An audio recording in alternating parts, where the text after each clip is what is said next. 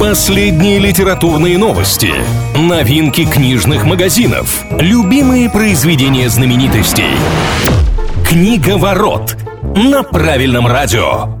Приветствую всех книголюбов, с вами Илья Андреев. В ближайшие пару минут будем говорить о литературе и всем, что прилагается. Что важного?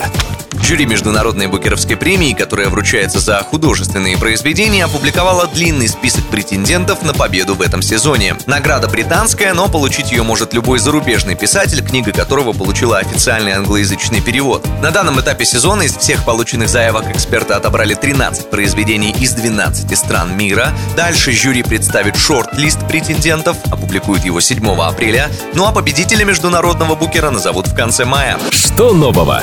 Сразу две новых книги представит в этом году классик современной американской литературы Кормак Маккарти, наиболее известный по роману «Старикам тут не место». Сейчас мужчине уже 88, и его последняя вышедшая работа датируется 2006 годом. Но это пока не настала осень 2022 Поочередно друг за другом в октябре и ноябре в продажу поступят новинки от Маккарти, получившие название «Пассажиры» и «Стелла Марис». Связаны ли как-то истории между собой, не сообщается. Конечно, осень 22 в данном случае порадует тех, кто может читать на языке оригинала. Получит ли романы официальный русскоязычный перевод, пока не сообщается. Что интересного?